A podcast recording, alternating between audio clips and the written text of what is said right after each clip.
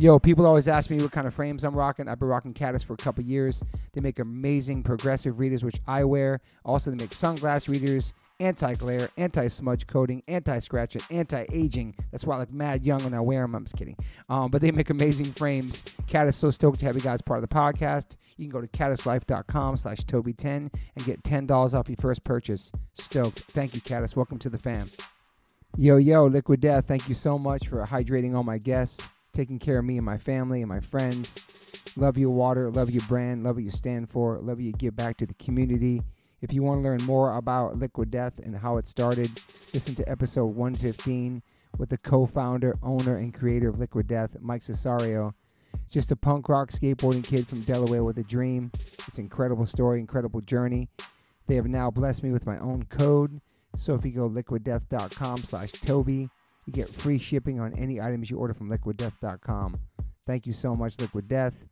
Death to plastic, murder your thirst, stay hydrated. You know H2O saves lives.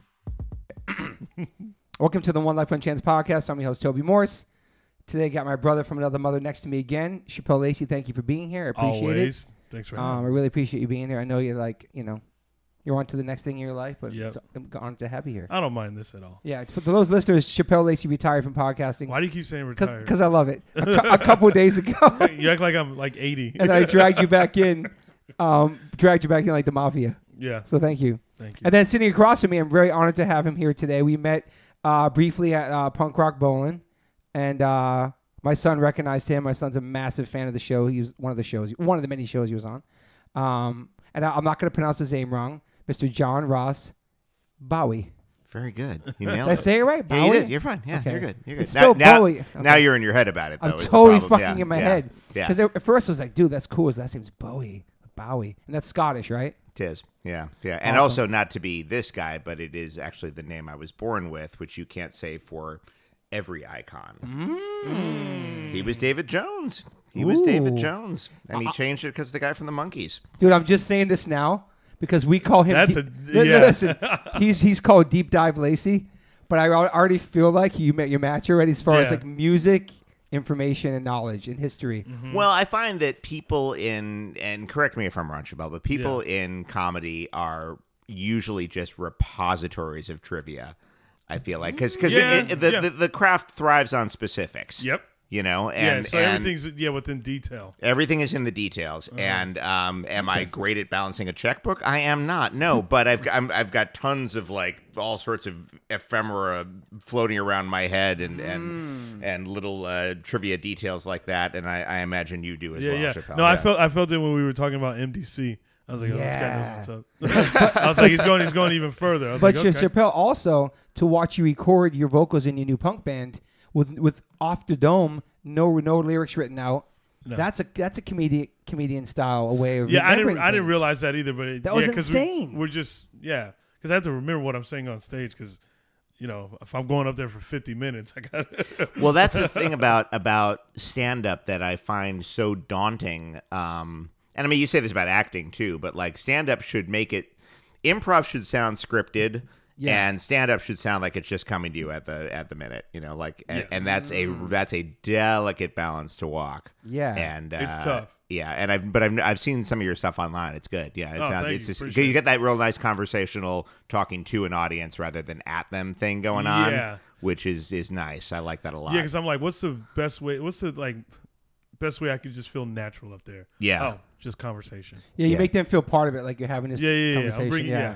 Yeah, Yep. yeah, yeah. I'm excited for your journey ahead, Chappelle Lacey. You're a young lad and you're doing very well. I'm I am, excited a, for- I am a young lad. I'm excited for you. I'm excited for your Thank journey, you. though. After my uh, journey from London, yes, I am a lad. Yeah, he just went. He just he went to London for the first time I saw. to see one Yeah. of the, see one of these guys. oh, really? Yeah, Yeah. yeah. Oh, no, that's right. You posted about it. That's right. You posted about it. Um, Was it, it was a magical experience for him? Yes. London's a great city. Biblical, as Liam would say. London's a great city. Yeah. Great London's city. a great, great city. But first time leaving the country, then going Yeah. there, and then seeing. And then played the legendary. I did a show at the legendary uh, 100, Club? Club. oh my God, you did? Yeah. hmm he That's knows that amazing. shit. Yeah. Yeah. It was kind. It was out. Now that was, that was. Crazy. you didn't even know until after people started telling No, you. yeah, I didn't, I didn't realize it. Uh, Oh, Clash, Sex and then- Pistols. Yeah. And then a, a fan, they were like, "Oh, you're following us in the footsteps of Oasis," and they sent me like uh, the tickets to Oasis played there in '94. Dang. Like when What? they first like So like live forever era Yeah. kind of. Oh my god.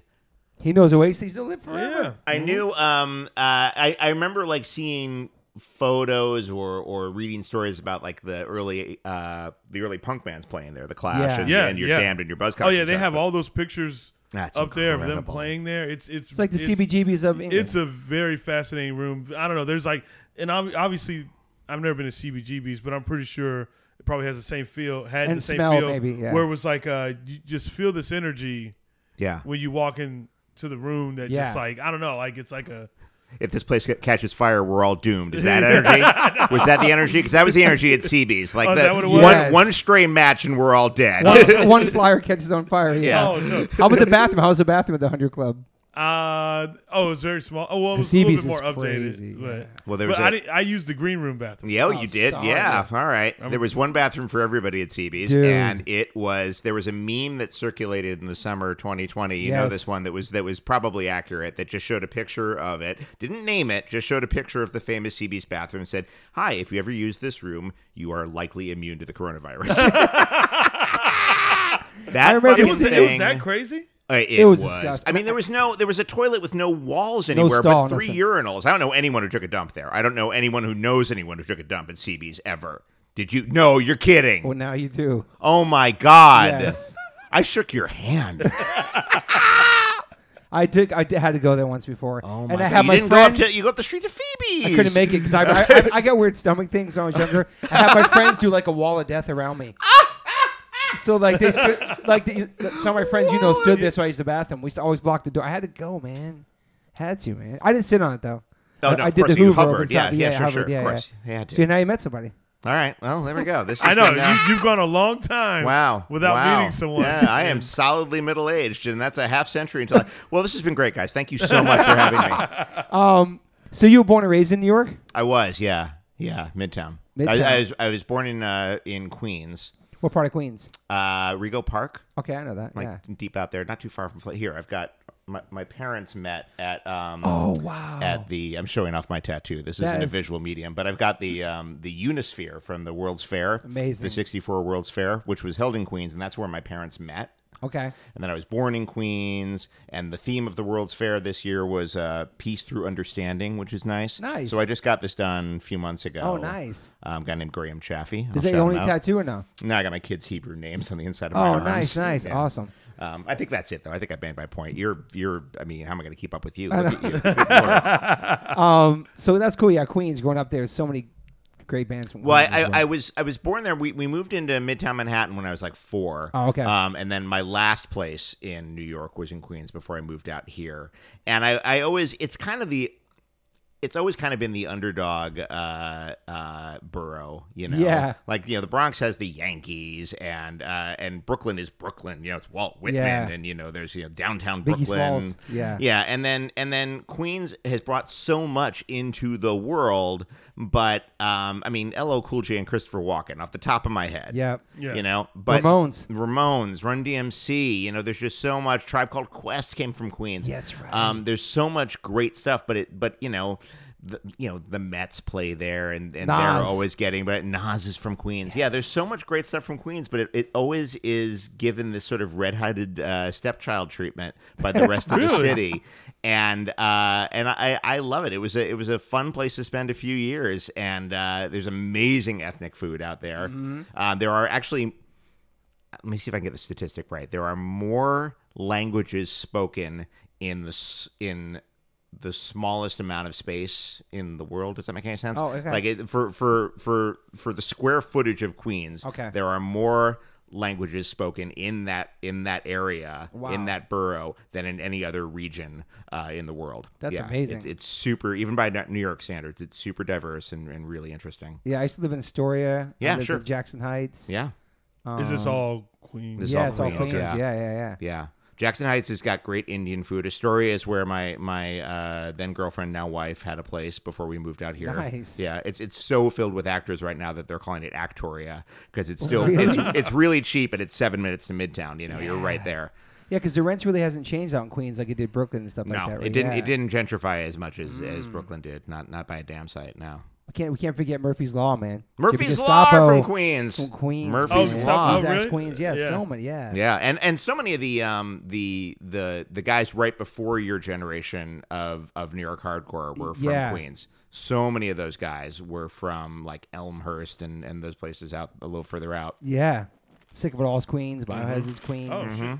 Leeway's Queens, um, Nuclear Assault, like a lot of those other bands. Yeah, so And many it's considered like you know the redhead stepchild. bands. It's great. Yeah. Well, I mean, I, I, Brooklyn is you know historic, and and you know Walt Whitman was from Brooklyn, and you know it, Oh, Okay, and it just- and it- and yeah, the Bronx has the Yankees, and and uh, and Manhattan is the center of everything, and Broadway and everything, and, and Queens just doesn't get the respect it. Uh, it deserves, you know. Like the Ramones are from Queens, and we will all probably agree that the Ramones in their lifetime did not get the respect they deserve, and they are the 100%. perfect Queens band. Hundred percent. That's a good point too. Yeah, you know who's gonna love that? My Joe that got edits my podcast. He's from Queens. Oh yeah, He's yeah. gonna love yeah, this. He's gonna agree yeah. with this hundred percent. Um, so then you're in Manhattan. So yeah, how's it growing up in Manhattan?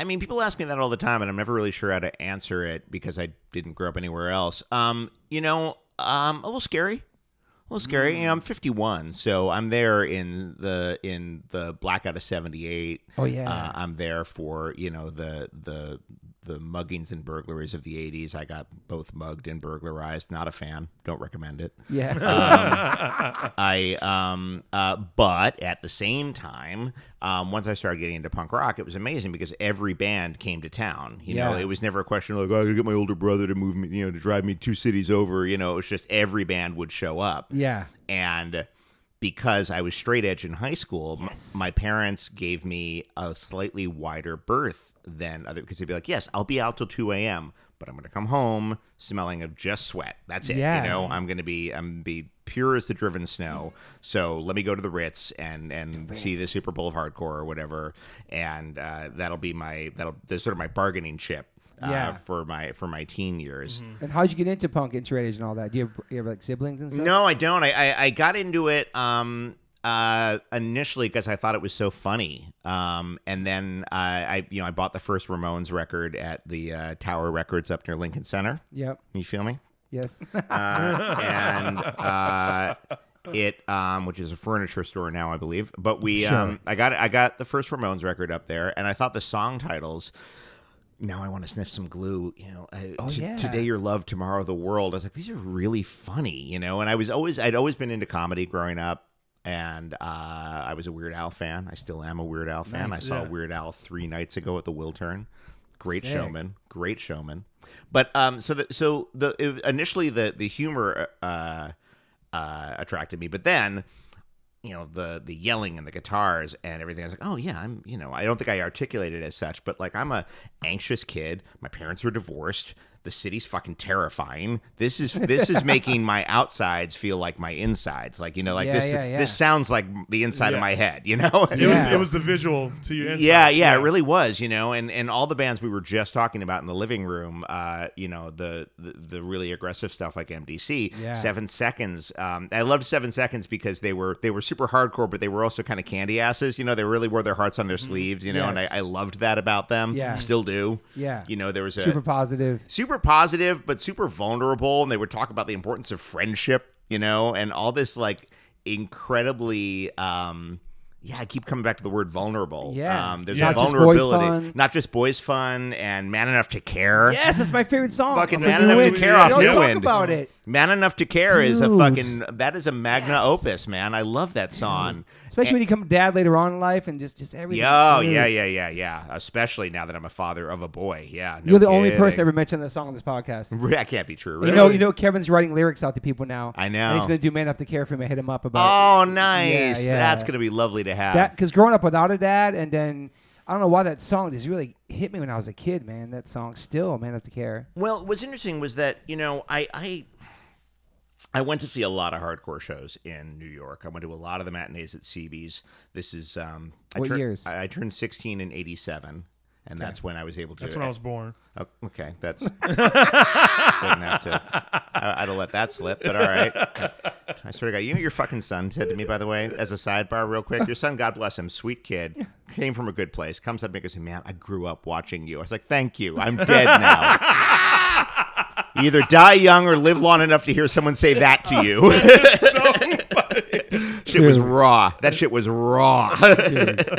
he, it came from such a good place. Came from such Oh a my good place. I'm God, not- I have man. no. I don't begrudge him anything. It, it was from clearly from a place of love. But I And was that like, was him at his grandma's show. Oh, oh really? They Okay. got T-shirts, everything like that. He's he's coming home now. He's psyched. But anyway, amazing. Um, but yeah, so I started going to see those uh, those shows, and like I I love a lot of that stuff. I love a lot of that New York uh, Like the hard hardcore stuff, shit. too? Yeah. yeah. Like, cause I love the I I loved the my my heart belongs to the the poppier, more melodic stuff, but.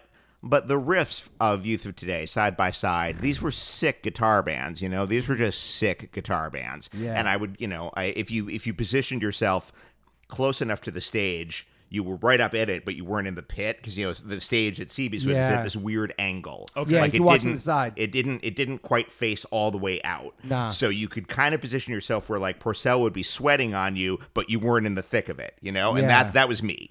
yeah, There might be a photo.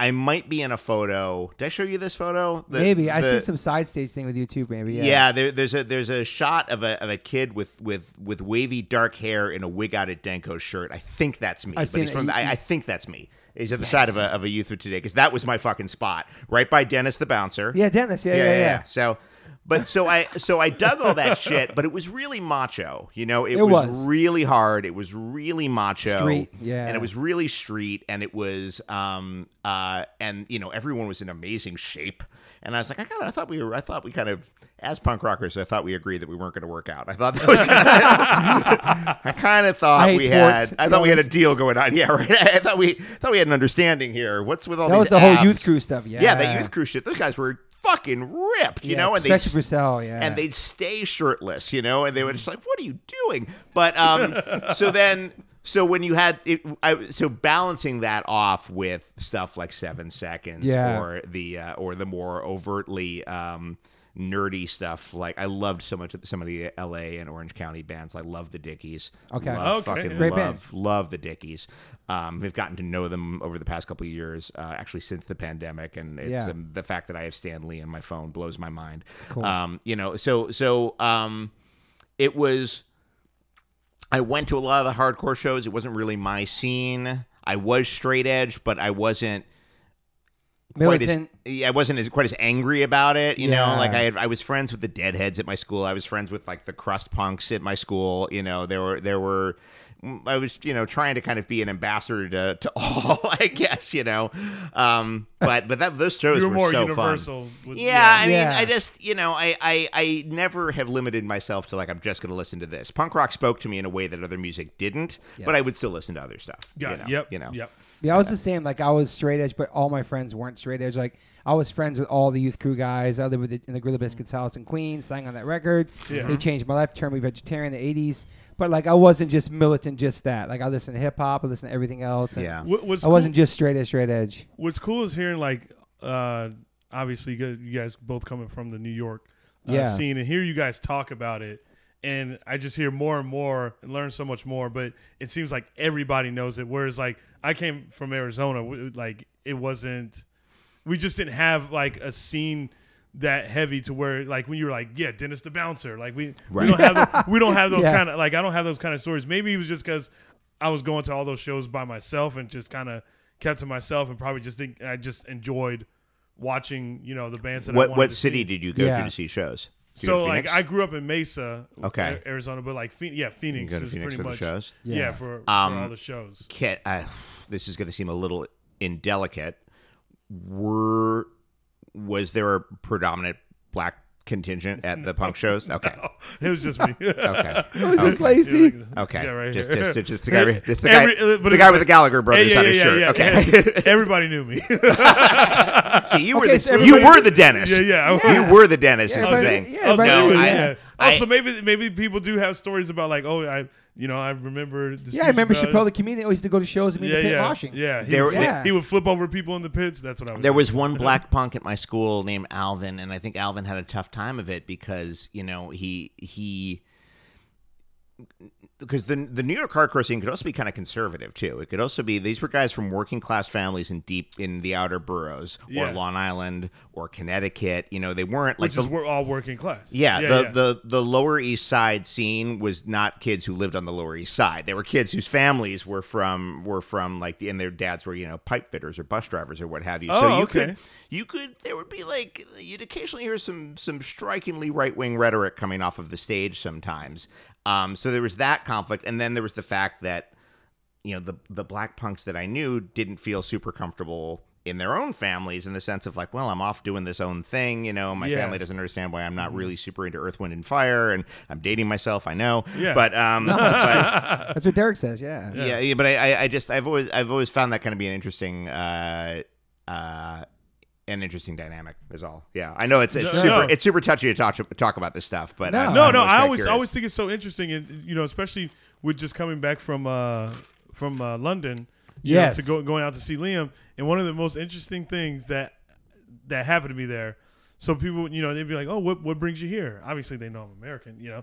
But I'm like, "Oh, I'm here to see Liam," and I didn't even have to say his last name. No, of course they not. ju- they just, it's a, to, he's godlike to them. Yeah, he's out like the there. queen, yeah. yeah, exactly. and so, uh, you know, and people were kind of just like, eh, like caught off guard, and I thought it was going to be they're going to say, uh, "Oh, another uh, you're a black guy that likes Liam Gallagher." No, they were like, "Oh, we didn't know people from the states liked him."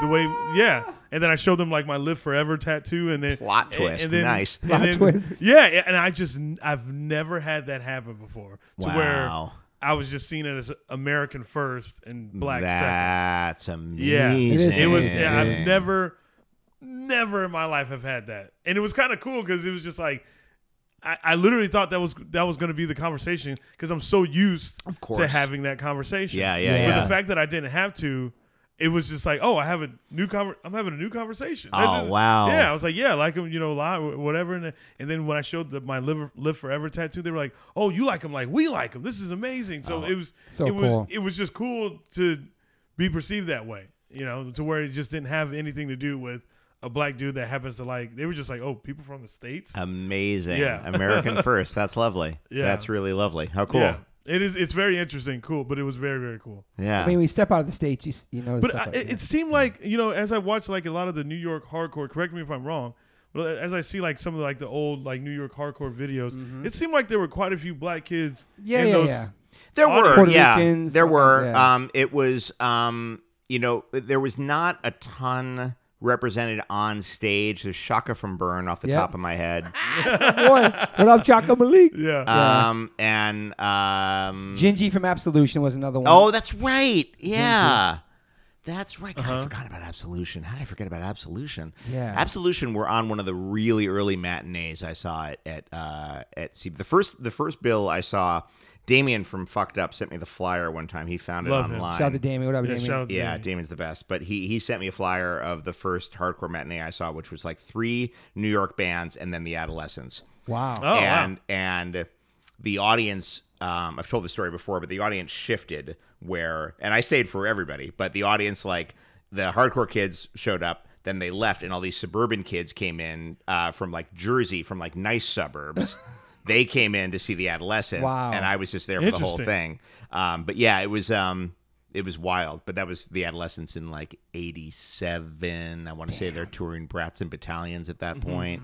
You're not in New York yet, right? Are you still I moved in to New York in '88, Okay, all right. So it's right before Yeah. you grew up in Massachusetts, Rhode Island. Rhode Island. Born okay. in Massachusetts, and went to Rhode Island. Yeah, Oh, Newport. okay. All right. Uh, but that's where I grew up with the verbal assault guys because I went to school with Hmm. Chris Jones, his brother John Jones. We went to middle school together. That's how I connected with them. Oh, okay. Wow. Incredible band, man. Yeah, yeah. I would have Incredible seen Verbal Assault open for DI. uh, That makes sense. maybe, Yeah, in a yeah, yeah. matinee? Either DI or Dag. I saw Dag Nasty a few times. Oh, at- Sean at- Brown. Well, he was he was from DC. The different. Yeah, the, the original. Uh, and the then original Chuck singer. Trace, drummer for McRad, and also Oh, that's he was an right. underdog. Uh, that's right. Why that's why right. they do matinee shows? uh, why did they do Matt? I don't know. Why did they? I do just saw somebody matinees? talk about it the other day why that happened, who started it. Somebody posted about it. I But- don't know, so man. what, Maybe the because show it was would be at like What? three three o'clock in the afternoon. I know we're Three missing o'clock in some the really. afternoon. Never started on time, but it was supposed to be three o'clock in the and afternoon. then they would have a late show. They'd have- well, the late show was the uh, audition showcase on Sunday night, so they wouldn't advertise it per se, but like it, they would basically put your band on, and if you could draw a crowd, then they'd move you later in the week. Yeah. So the Sunday, wa- Oh, okay. and Sunday was not like it was.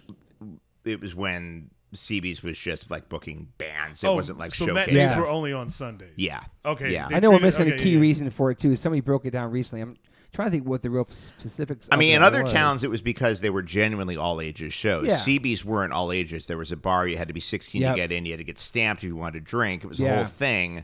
In other towns, the matinees were because you know we can get this VFW hall or whatever. And, Yeah. and that'll. But CB's was um, yeah, it'd be four or five bands for five bucks.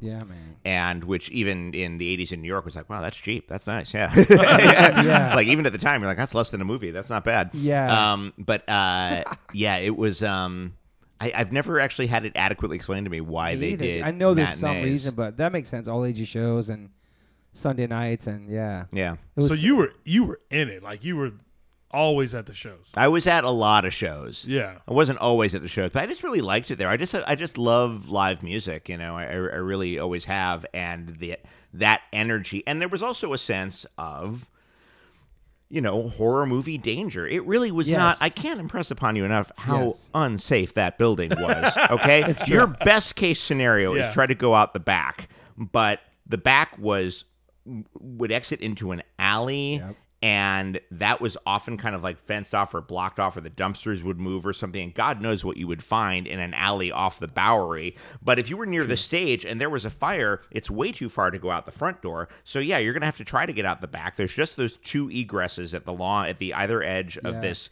very long hallway essentially so there was a real sense of like wow this is exciting So did your parents know this part? as no. well? Fuck no. Fuck no. Years later, when my band played there, my mom came to see us at CB's God Love Her, May She Rest. And she showed up and she looked around the place like, she basically said that. She's like, so I, I just let you come here. I just like, I let you come to this fire trap. It- it was man. And there was like a rehab center or something above where like all Uh, kinds of people yeah, going it was like in a and halfway, out. the Palace Hotel. Palace Hotel? something. But I remember being there one day when like some something happened where people were yelling at the people upstairs, and they pissed in a milk carton and threw it down and exploded all over the ground by everybody. Yeah, that's not about right. Yeah. They, was, they didn't. Uh, they weren't um, cohabitating particularly well. The They punks weren't. and the guys upstairs. Yeah, No, no, it wasn't no, like no, a no. rehab, but it was like s- like a Something. like a halfway. I mean, they were uh, Yeah, it's the maybe. Lower East Side in the '80s, so it was like you know, there's this methadone clinic over here, and there was a bunch of uh, different resources. Was that due for to people. the crack epidemic? Uh, I mean, Hmm. eh, it wasn't not due to the crack ep- epidemic. You know, remember, you know, uh, uh, re- remember, uh, yeah, heroin was crack's older brother. You got to remember that. You know, heroin had already run roughshod over the Lower East Side Yeah. before crack even showed up. You know, so there was a lot of there was a lot of stuff going on. It's so crazy Yeah. hearing all this because I just did not grow up in an environment yeah, Like like that. the Warriors vibe. it was Yeah. like the Warriors. the vibe. Bowery was crazy. Yeah, man. There's Yeah. all kinds of stuff going on down there. Yeah, yeah. The, it- Warriors, uh, taxi driver. You get the gist. Yeah, I remember one time for some reason some random Nazi skinhead came to a show by himself, Sig Heiling, Uh. and the whole entire show. It, wa- it was pretty. I can't even talk about it. It was horrible. But the dude still kept getting up and still Sig Heiling, and he was in the middle of uh, the Bowery and on the island, trying to Sig Heil from the middle of the, and then just it was it was it was crazy. Oh, you man. got beat. dude. It was.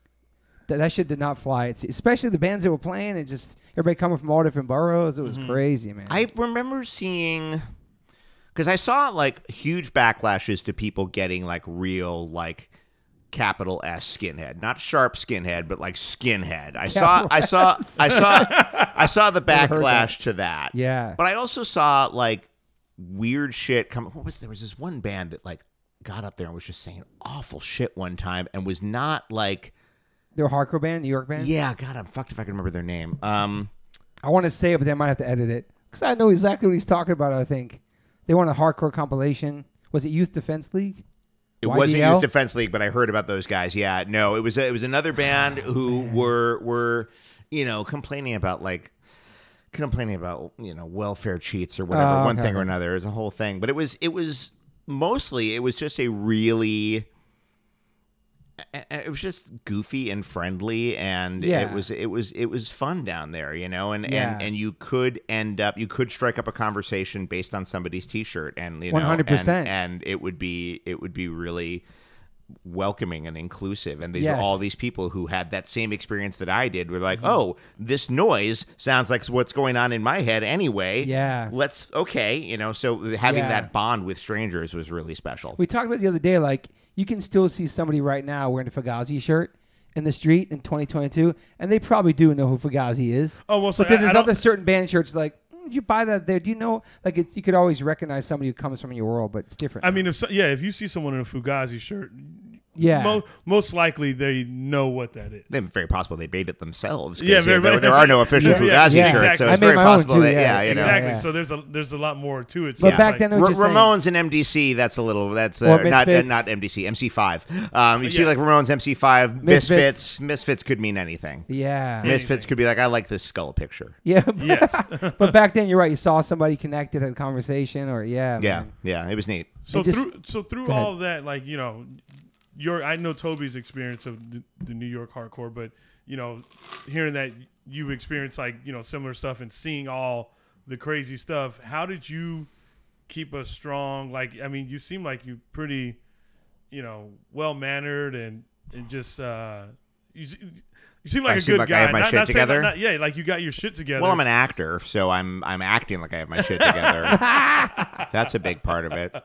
because Um, because because like hearing you guys talk about this stuff, it sounds so crazy, and I just never experienced anything like that. And I think when a lot of times when you when that is just a, something you see all the time, because you said you were going to shows all the time, Right. So Well, no. Here's the thing, though. You know, it- yes, there was some crazy shit, and I and there were some people who were who were using really hard drugs, and Yeah. there were people who went from being straight edge to using really hard drugs, and there was Facts. a lot of stuff going on. And then there was the whole Krishna core thing, which is a separate podcast unto itself. Yeah. And um, shelter. but um, but you know, there's that old adage that uh, punks are nice people pretending to be mean, and hippies are mean people pretending to be nice. I I saw that Yes. illustrated I've never heard that before. That's- again that's- and wow. again and again. You know, these were a lot of badass guys who had tattoos before it was even legal in New York City. True. And but they were pussycats, man. They were real. ulti- Ultimately, they were they were good guys. And Yeah. you know, true. if you fell down, you would get picked up. You know. Okay. Um, Okay. Yeah, You man, know, for they sure. would, Yeah. or if you if your glasses flew off repeatedly. Let's just say hypothetically that happened to somebody they'd help you find your glasses and maybe they wouldn't be in one piece but they'd help you find them No, that's you true, know man. you know and, and I, I got to tell this to the guys in field day when we saw them at punk rock bowling when i was 17 or so i saw dag nasty do a show there and it was fucking they were they were a powder keg they were so brian baker it's it's the peter Kortner uh, Mm-hmm. lineup We love that lineup too, man. Yeah. and it, I think they were touring off field day, and um, you know somebody backed into me and my glasses dropped and they were gone. They were just you know they they cut my cheek a little bit and my friend went over took me over to Dagnasty and he wanted to interview them anyway. But he's like, hey, yeah, we'd like to interview you for my zine. Uh, my friend kind of got tossed around a little bit in the van, uh, in the in the pit, and Dagnasty was like, oh yeah, here, come come into the van, come just sit in the van with us, and just to like having been knocked about, like actually physically knocked about at the show, and then have this safe place with the band I was there to see. Yeah. like my friends who were into top forty did not get that. Yeah. I know what you're saying. Yeah, Yep. yeah, yeah. Okay. You know, there was a level, and so so you know the reason I'm not super fucked up is because you know there was actually a great deal of kindness in the scene and a 100%, man. great deal especially of from people you idolize. um, yeah, you know, 100%. and there there was a great deal of inclusiveness in E Equal to in- the band. Yeah. all yeah, that, yeah, and there was no, and this is what finally gave me the courage to go into acting. It all kind of connects. Is that I had seen the line between performer and audience be so porous over the years Mm. that when it became time for me to like kind of reassess my life and decide if I wanted to go start studying improv and get headshots and make all those big big steps, I was like, well, no. If the if the performers can talk to the audience, then the audience can get up there too. Which also was a thing that happened at CBs. They would get up on stage all the time, you know. Yeah. Um, and it was it all kind of connects. Like, there's no way I do what I do now, getting up and talking to in front of people, acting, auditioning, any of that stuff, without having gone to all those punk shows. Yeah. It all kind of connects. Okay. Yeah, I love that. I love that. And, and just like be and those those places, the shows, they seem crazy and violent from the outside, but it was like a community and a family, and it was all the people coming from different backgrounds Mm-hmm. and being together under this music. You know, these messages you can't hear on the radio. You can go up to the singer from Diagnostic. He's at the merch booth after they play. Uh-huh. Mm. Like, all that stuff is amazing, man. Yeah, and just like listening to, do you remember the False Prophets? Yeah. The False Prophets were not a hardcore band. They were kind of a straight ahead punk band, but they were super political, really fucking intensely political. And they had this this bonkers lead singer named Steven Stefan. I'm not sure. What was his name? George Tab played guitar for them for a little while. George from Furious George, and they were you know singing these aggressively political songs. You know, in the beginning, man created God, and you know to have that thrown at you. You know, all your buddies are listening to Duran Duran and Howard Jones, for whom I've gotten nothing but love. But to have that shit thrown at you when you're 14 or 15 years old Yeah. is like, whoa, there's a whole new world out there. You know, this wasn't like this wasn't the sort of like poetic politics of of Bob Dylan. This was Yeah. something much more in your face. The much Kennedys too, man. Yo, yeah, the fucking Kennedys. Oh my Yes. god. Oh my Shit god. you're singing about back then happening still now, just everything, man. It's Dude, the the the the stuff in the the the way and I, I the way they talk about cushy northeastern liberals in Holiday in Cambodia has just i- is just as true as it ever was, you know. Dude. Wow. And the way they um the stuff in in Trust Your Mechanic off plastic Yeah. surgery disasters, you know, the, eh, those songs are masterpieces. soup is good food, everything. Soup is man. Good Food is a powerful song for me. Soup is Good Food, I've got a book coming out in the fall, right? Okay. And Soup is Good Food is quoted directly in the book. Okay. And I can quote the first verse from memory because it, it doesn't even rhyme. It's just like, it's a guy getting fired, basically. It's his boss telling him he's being fired, and it's. It's, it's just brutal. It's just late stage capitalism, but they're singing about it in 1986. I know, man. It's fucking wild. Yeah, that's off the Frankenchrist record. Yeah, Yeah. yeah. I don't even know. I like government Jerry Brown. Like, who the hell is this Jerry? I know nothing about politics until that band. And and the thing about Jerry Brown is that Jerry Brown was a centrist Democrat. You know, He's, we've had worse governors, no question, but they were like their attitude towards Jerry Brown was like, don't think because this guy dates Linda Ronstadt that he's automatically one of the cool guys. Okay, just be fucking careful here. Okay, Yeah. this is you know fascism is going to come with a smile. Be careful, and that's what I mean. Like it wasn't just like fuck Reagan, which is fine. Fuck Reagan, great, but there was a real sense of like critiquing the left as well Yeah, both. Yeah, Mm-hmm. yeah. in in a way that is not tidy and isn't necessarily going to make you feel good about your convictions Yeah. and is going to call you into questioning everything. Yeah. And that was what was so valuable about the Kennedys. yeah. It's so crazy how in in tune th- some of those bands were with that. Because yeah, you would you know. like like an outsider would look at these guys, you know, someone that's not of the punk rock world, and they'd be like, "Who? What? What, what the fuck is this guy talking about?" But they were just so in tune with a lot of those, like a lot of that stuff politically, Everything. to where you're like, "Damn, like." Whoa, and then and then when you hear some of those lyrics today, Dude. you're like, And they still make sense. and they still make so much fucking sense. Nazi punks fuck off. All that shit. It's just All like, that shit, yeah. but people wouldn't give him the time of day because oh, they called the Dead Kennedys. They're punk rock. They go crazy on stage. But lyrically, it was like, psh, Yeah. well, I mean, that name is parent repellent. I mean, that stuff was. I mean, that And bad was religion, too. raw. Yeah, yeah, yeah. That Dead Kennedys. Like my father was a died in the war Republican. Even he was like, ooh, ah, I, yeah. hmm." I remember there's there's this interview when, when someone asked Jello, uh, it was like early early on, obviously. That they were like, uh, "Why the name Dead Kennedys?" He goes, "Why not?" yeah. No, seriously. I mean, it is such like. Yeah. I mean, you you. It, it it gives you two reactions. You either just go running in the other direction, or Uh-huh. you're like, "All right, I'm curious. What are you guys singing about? What does this sound like?" you know. Um, and it was, yeah, th- those guys were were just mind blowing Yeah. for a high schooler. Yeah. Side side note, do y'all remember when he was? I think he was on Oprah. Oh, Uh, Jello- yeah, Jello was with on Tipper Oprah. Gore. Yeah, with Tipper Gore. With Tipper yeah, Gore, he was. right. call- yeah, he was going hard on. That's uh, uh, very, very impressed that someone born in 1987 remembers that Yeah, because yeah. that's that's that's this Deep is dive Lacey. Deep Yeah. dive Lacey, no shit.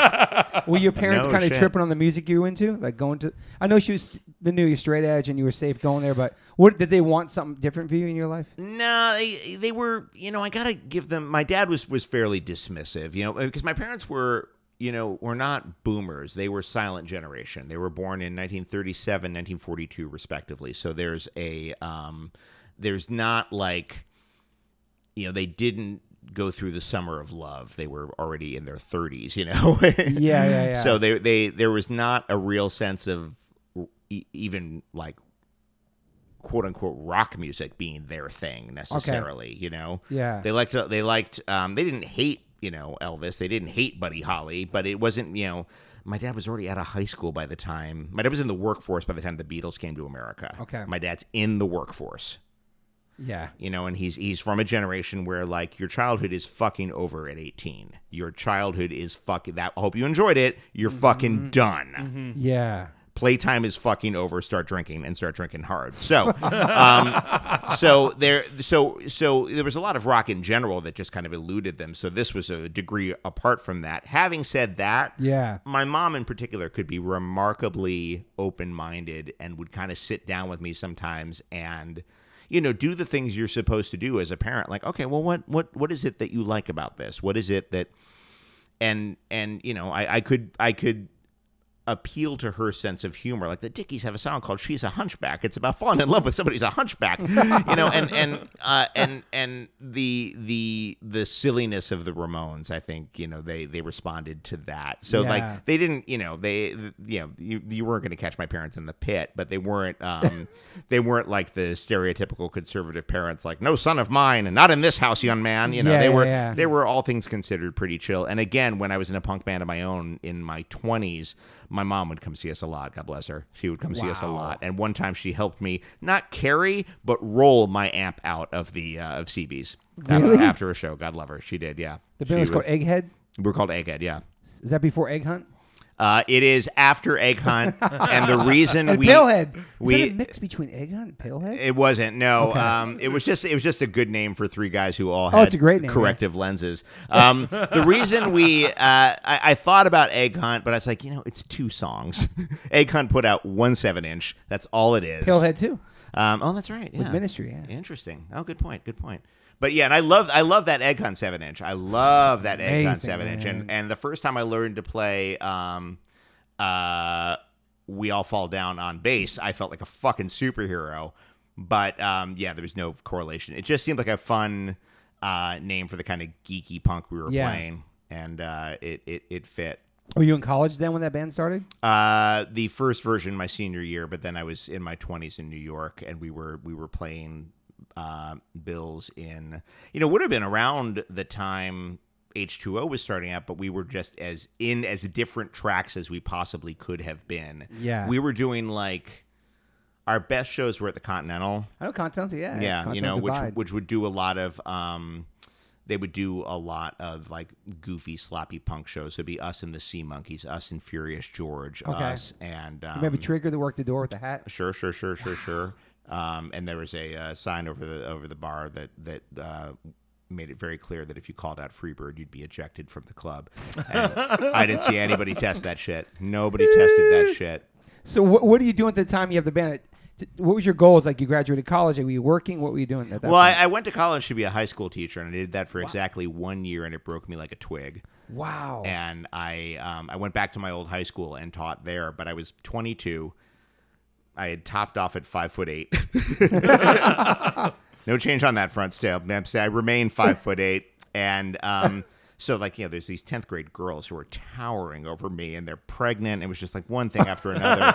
it was just a lot, you know. And I was starting to come to terms with the fact that I had like some sort of depression, anxiety disorder that we weren't quite labeling, but I would take things very hard, you know, like like a lot of teachers were were able to keep a very even keel and um and sort of just roll with it and you know if you reach a couple kids you're doing a good job you know and but i had this whole like i have to come in and save the world attitude which was not healthy and not productive and not true and um so you know i would i would have parent teacher conferences and like four or five parents would show up of the you know Wow. 90 or so kids I was responsible for and that would really depress me that Oh, would yeah. really shatter me and then at the end uh, and everyone else was like yeah no a lot a lot of parents just don't show up you know and I just couldn't get my head around it, you know? And Yeah. um and it's around that time that I stopped being straight edge. Oh, really? yeah. Yeah. Were you straight edge and most of your whole life until then? I was straight edge. I was yeah, I was, never tried I was nothing till then. crucified to the X until like 22. Um, and then uh, literally that night of that parent teacher conference, my old art teacher, who is now my colleague, was like, let's go have a drink. And I was like, fuck yes, let's go have a drink. Absolutely, Mr. Kelly. Oh, Stefan? I'll call you Stefan. That's great. Let's do this. so I went and got just fucking polluted. First time and drinking- First time wow. getting drunk. I'd had like a couple sips here and there, but Yeah. I'd, I'd um, first time getting like capital D drunk. And and also, you know, you're 22. You bounce back. Have you, you've been straight your whole life? Yeah. Okay, so you bounce back from a 22 year old drunk pretty quickly. You know, Okay, it's yeah. it's it's a Coke and two Advil, and your right is rain. You know. Yeah. So um, so so it became a hobby, and then it became a little bit more of a thing, and now I'm straight edge again. I've I've, I've, I've eclipsed over about 20 years of stuff there, but um, Did you end up going off the rails, like partying like crazy? no, I never, I never went like I never went like super hardcore, and I've still never done any of the hard stuff because that shit genuinely because I loved booze so much that I was like, oh, I think the hard stuff would be really uh, cocaine sounds amazing. I don't want any part of it because I'll get really Yeah. It's super fucking expensive. I'm bad with money anyway, and it's gonna make me feel like a giant for three hours. Yeah, that sounds like a really bad combination. Yeah, yeah, yeah. Uh, last thing I need is to spend a ton of money to, to in order to chase this invincibility. Um, but yeah, so I was bouncing around and and I got laid. I didn't quit. I got laid off at the end of that year of teaching, and was like, you know, I just don't feel like I'm ready to grow up yet. I want Yeah. I want to get the band started again. And everybody was down in the city at the time in New York, and we just started playing out. And we we put out a couple seven inches, and it was a good like four or five year run. Um, Were you working too? Or just I was temping, doing Okay. a lot of lot of temp work, a lot of um, uh, corporate executive assistant Yeah. stuff. and, but you no know, thought of acting at that time? nothing that I talked about. Yeah. I had a deep, you know, a deep um, desire to try it, but it's a scary. Ugh. I don't know why it was scarier than admitting I wanted to be in a band, but it was. Yeah, yeah, yeah. You know, I think because, you know, if you're in a band, you're automatically cool. If you're an actor, you're a fucking theater dork, you know, and, and you know what I mean? You know, like I'm in a punk band. That's Yeah. awesome. You're in a punk band. What's cooler than being in a punk band? I'm an actor in New York City. Yeah, all right, great. Like, the- can we just take the check? Thank you. Yeah, yeah, yeah.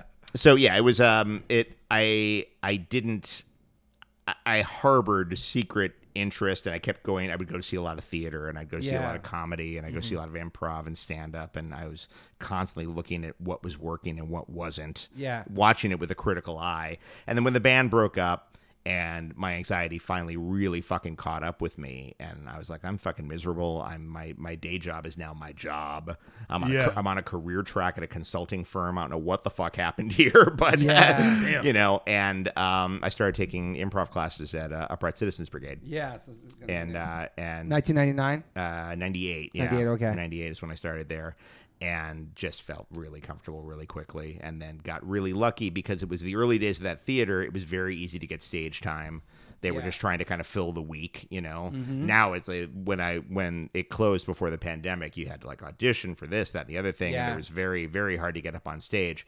But back in my day, um, it was um, they were just like, yeah, we just gotta put stuff on stage. We just gotta try stuff out, and you know, it was really, it was, it was really much more punk. It was really much more like we're just kind of making this up as we go along. We're Yeah. figuring out what works. We're figuring out what doesn't.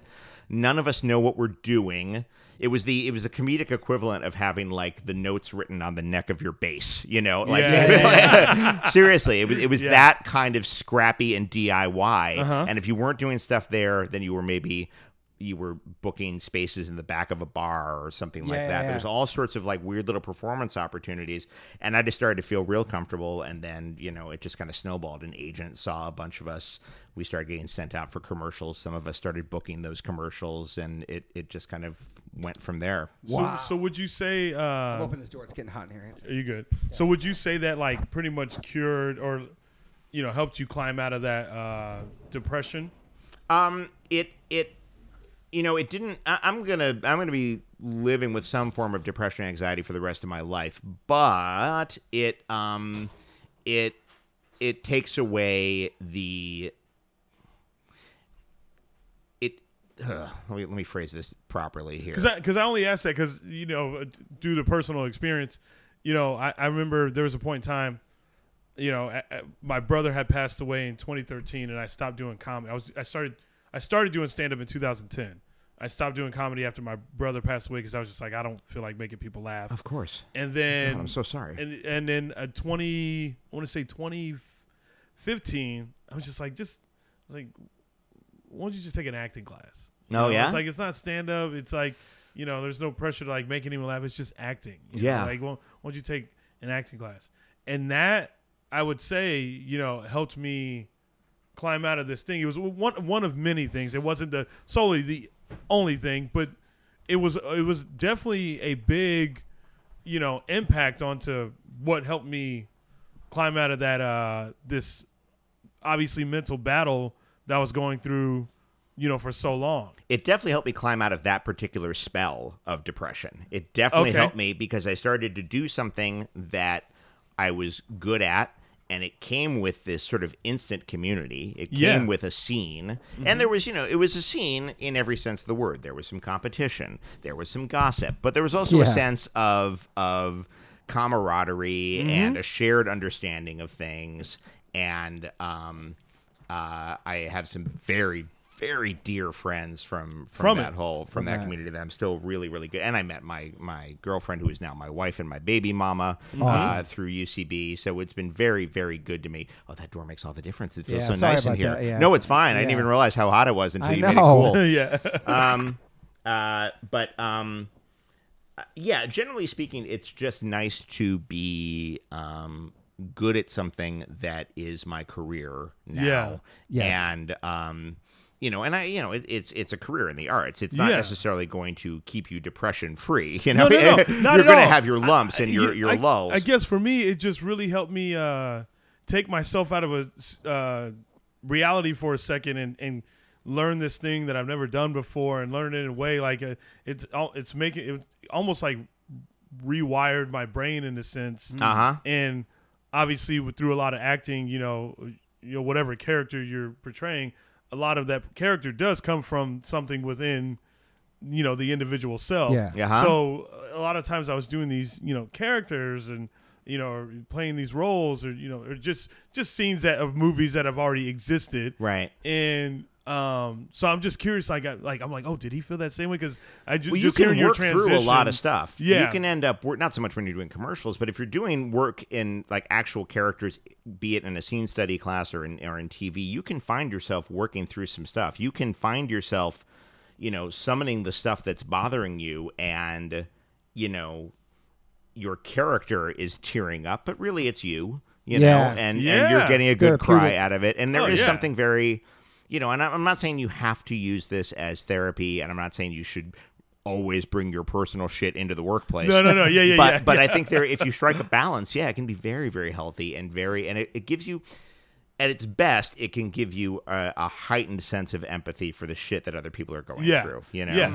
you know but the, what's specifically great about stand up when it goes well is that real sense of like this is me this is my stuff this is these are the things i've noticed that are hopefully idiosyncratic enough that you haven't noticed it but you recognize their truth Yes, right yes. and this is me like dilute trying to dilute stand up down to just a few sentences like i've noticed this thing you haven't noticed it yet but you have and i'm going to point it out Yeah, and yeah. now we're all laughing and when that works, that's got to be amazing. That's got to give you a oh sense yeah, of there's such, a, there's community. such a beauty to it. Um, even when even when you even when you don't land a joke, I still think there's so much beauty in that because I've seen people like well even for myself, you know, I, where I've done a joke where it's just not working and it all of a sudden it just continues like you just don't give up on it and it Yeah. continues to grow and grows and all of a sudden it's just like the crowd erupts Right. whenever whenever you do the joke Right, so it's right. like you like that's the beauty of stand up is that it's not so forgiving. no, no, no, no, no, no. Yeah. And when it goes poorly, you're up there Oh, by yourself. when you- yeah, yeah, you're yeah. by yourself and everyone the eyes are just on you and it's like it's I mean it feels like your soul's getting punched. my my my wife had a very brief career in stand up where she went very very high and then collapsed where she like she started to do stand up in 02 right after we moved out here. Hmm. Okay. And she very, very quickly got on to Montreal JFL. Got, Yeah, yeah, got yeah. Mm-hmm. to got to the new faces at the Just for Laughs festival That's a in big deal, Montreal. right? yeah, It's yeah. a huge I did deal. it in 2019. So Okay. yeah, but in 02, they were still handing out like the- the development deals development deals, to yes. people. It's who- different who did now, that. but- yeah, it's it, it's not. It won't.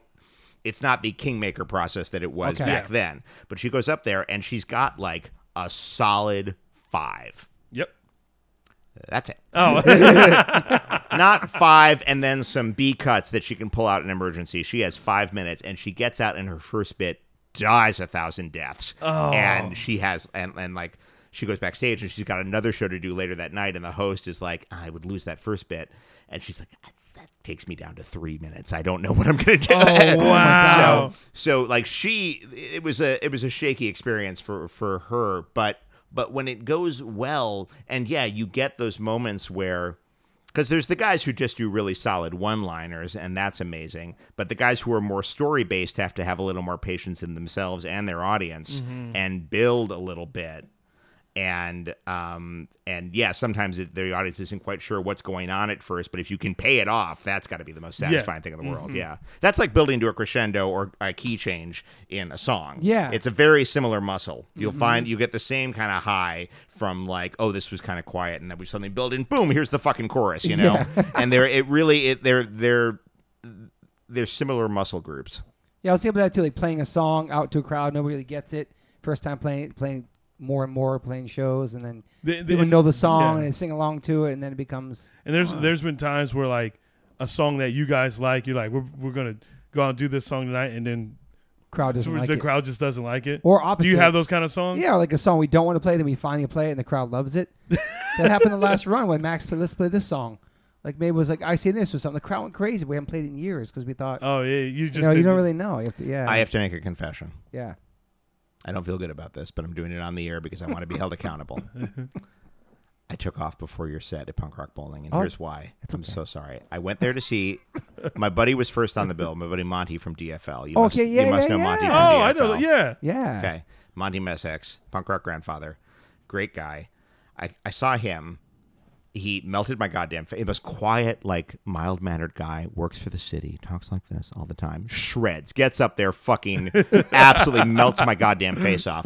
But it started to get real crowded in a real small room. Oh, it was- yeah, And yeah. it was uh, September. It was between waves, but it was Nevada, and people were pretty loosey goosey with the masky masky. Yeah. And I was just like, I fuck. And I felt awful because your son had been so cool and you had been so cool. Yeah. And I was like, I gotta get the fuck out of here. I'm so It's all sorry. good. It's all I'm so good. sorry. I want to po- and I like you guys a lot. You guys were because again, you guys were you guys and Gorilla Biscuits were like the hookiest bands out of New York hardcore. Wow, you thank guys you, had man. like the like you guys had the melodies that that that were because I like a loud guitar and a pop hook. You put those two things together, you own me, and and Okay. you, I so I dig your shit a lot.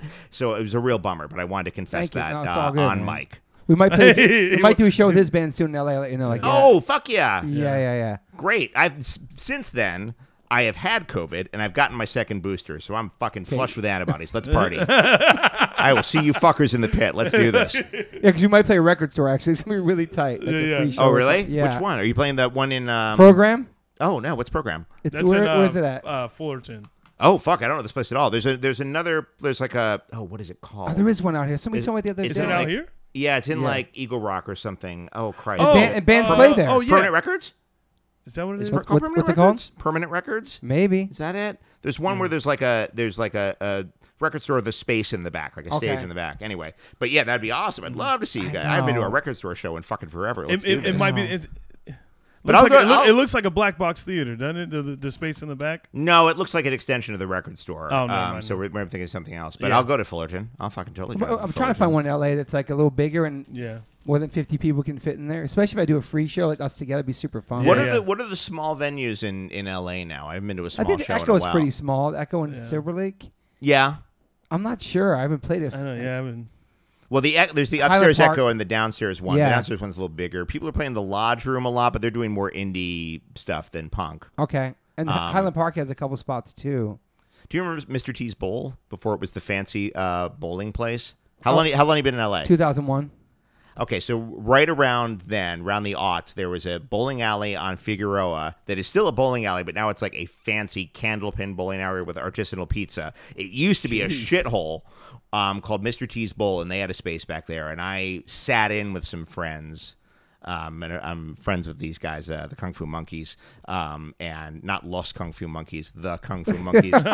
Two different bands. Don't get me started. Anyway, I, I, I sat in with those guys a couple times, and um, we might have even.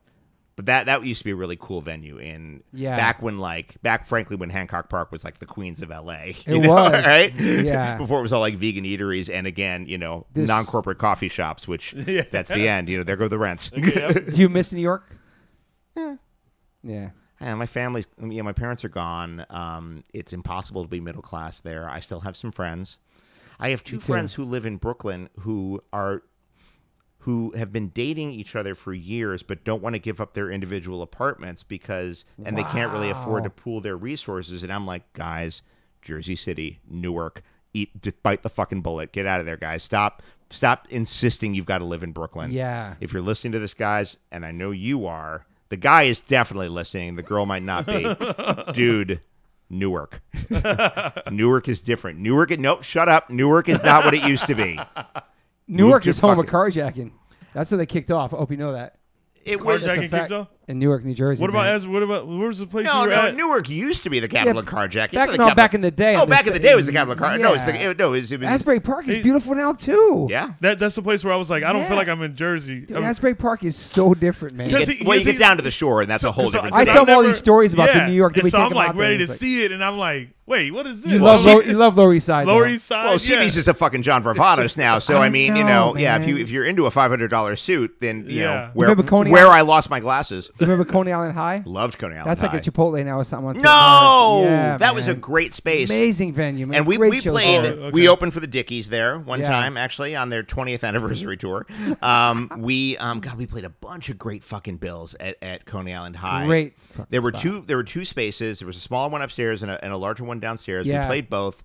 That place was great, and I don't know why. It's tempting to just be like, ah, Giuliani, but I don't really know why it closed because it seemed to be doing great business. I'd heard a rumor they were they were serving underage kids, but that Mm. was never corroborated. Wait, what I- place was it? This it was called Coney Island High, but Okay. it was on St. Mark's Place. It was nowhere near Coney Island. Oh, I think it was Yeah. Jesse Malin and the Degeneration guys were part of that. That's venue, right. Too. why do That's I feel right. like every time you guys say Coney Island High, I feel like you guys are playing a high school auditorium. no, I Oh. know everyone. Everyone would, and people would be like, "How are you fucking going to get all your equipment up to go?" I'm like, no, no, it's- it's just it's a It's eight, the- eighth oh, okay. Street. Did it's you Eighth ever hear the Street. rumor that uh, Bono was going to buy and help CBGBs?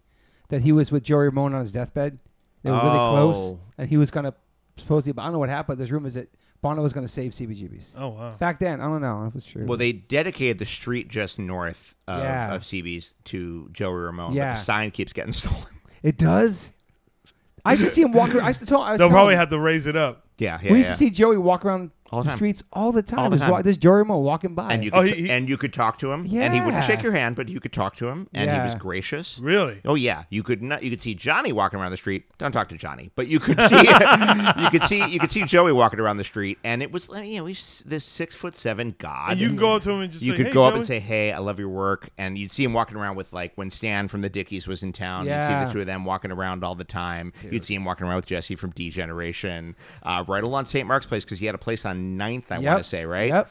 I Yeah, think his he- mom and his brother have it now, or one of them passed, or somebody has it. Yeah, I The, remember the that. mom just passed. Mickey's still uh, Mickey's still kicking around. Mickey was in a band called Stop that we used to play with occasionally Really? in the '90s. Stop is that right? That's not Wow, right. man. Mm-hmm. But Mickey um, Lee, Mickey, Mickey Lee, Lee? was the name he went by. Yeah. I never met him. Did he look like him? Um, yeah, a little bit. You know, Yeah, you could yeah. you could if, if you'd had to be told they were brothers, but once you were told, you're like, oh, I see it. Yeah, Yeah. It was that kind of thing. You know. Wow. okay. That's that, that. That is the beauty. You, I mean, you brought this up earlier. The beauty of, uh, you know, the hardcore and punk rock world Totally. is that literally, like, someone you idolize. they were not rock stars. th- yeah. No, it was just man. like, yeah, I'm a Yeah. human too. The closest thing we had to a rock star was Joe Ramone, and he was still approachable.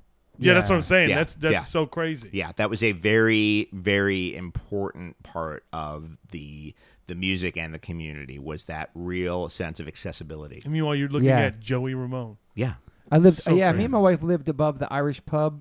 Um, I think it's on 10th Street I'm gonna need just a little more. Um, it's like between third, second, and third. It's a famous Irish pub.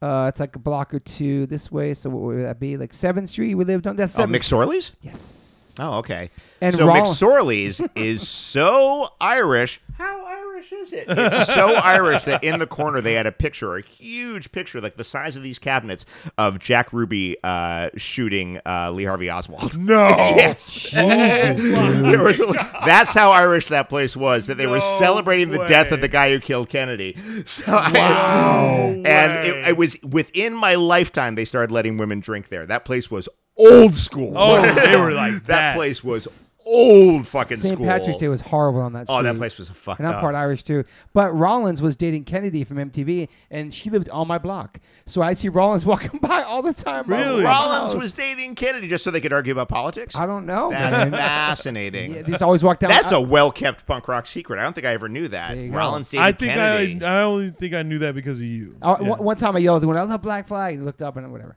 And Do it you was the remember one- some records? Yeah. Okay, so some records was across Tara Shevchenko Place, which was that one little one block. It wa- Okay. uh, and it was downstairs across Some from records. McSorley's, right? Yeah. And that place was like a punk rock speakeasy. All they sold was hardcore and punk rock. Mm-hmm. Yep. It you. That was another place where, like, I, we shouldn't be in here, should we? This isn't safe, right? And it Yeah. was, you went down in the basement. There was like one tiny little sign. It was very much like you had to know.